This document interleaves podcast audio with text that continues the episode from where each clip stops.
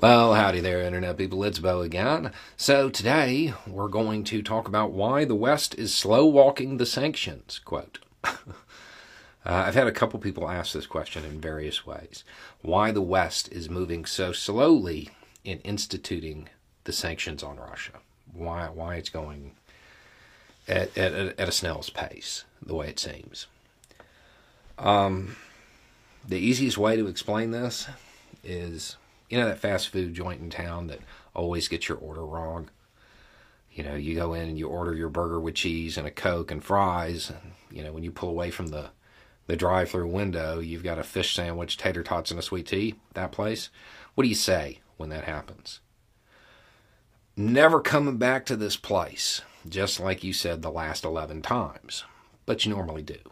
Because while denying them your business hurts them, it also hinders your ability to get that product, right? Um, it, it's the same thing with sanctions. While it hurts Russia for the West to sanction it, the West also needs stuff. So it has to strike a balance. It has to find alternative sources and it has to move slowly and slowly ratchet up the pressure, which is what they said in the beginning. Um, they said they were going to move slowly and, and build on it. They made it seem like it was a strategy um, in the interest of being nice to the average Russian. That's not really the case. It has to do with keeping their own economies intact while the sanctions go into effect.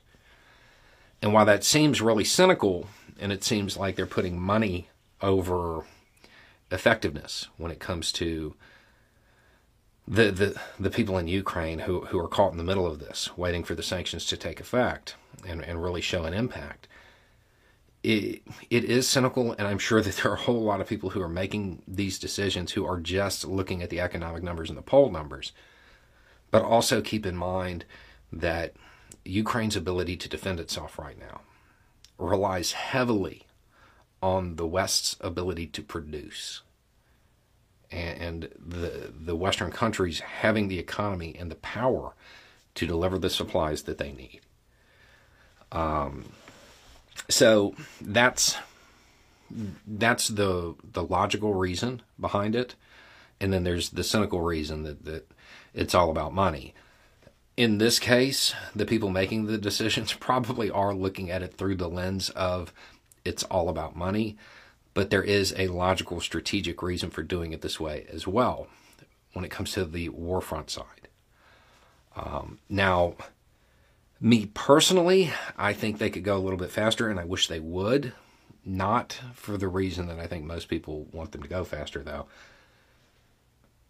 Large scale sanctions, they hit the people on the bottom first, and it takes time to trickle up. The more severe they are, the faster they hit the people that actually have any power. Until the sanctions get rolling full speed, it's just hurting the people at the bottom. The people at the top, yeah, they lose a yacht or whatever, and they have a harder time moving their billions around, but they don't feel the squeeze yet. Um, the Russian economy is not in a good way. They are they're having to to resort to some pretty wild stuff to keep their economy afloat. And in large part, it's a shell game. That they're moving stuff around, and eventually a hand's going to slip. And that's what the West is waiting for. In the meantime, they're slowly turning up the pressure, making sure that they can keep pressure on Russia while at the same time maintain their economy at home. Um, so that's uh, that's why it, it appears that they're slow walking it because they are, but there there are reasons for them to do it that way. Anyway, it's just thought. Y'all have a good day.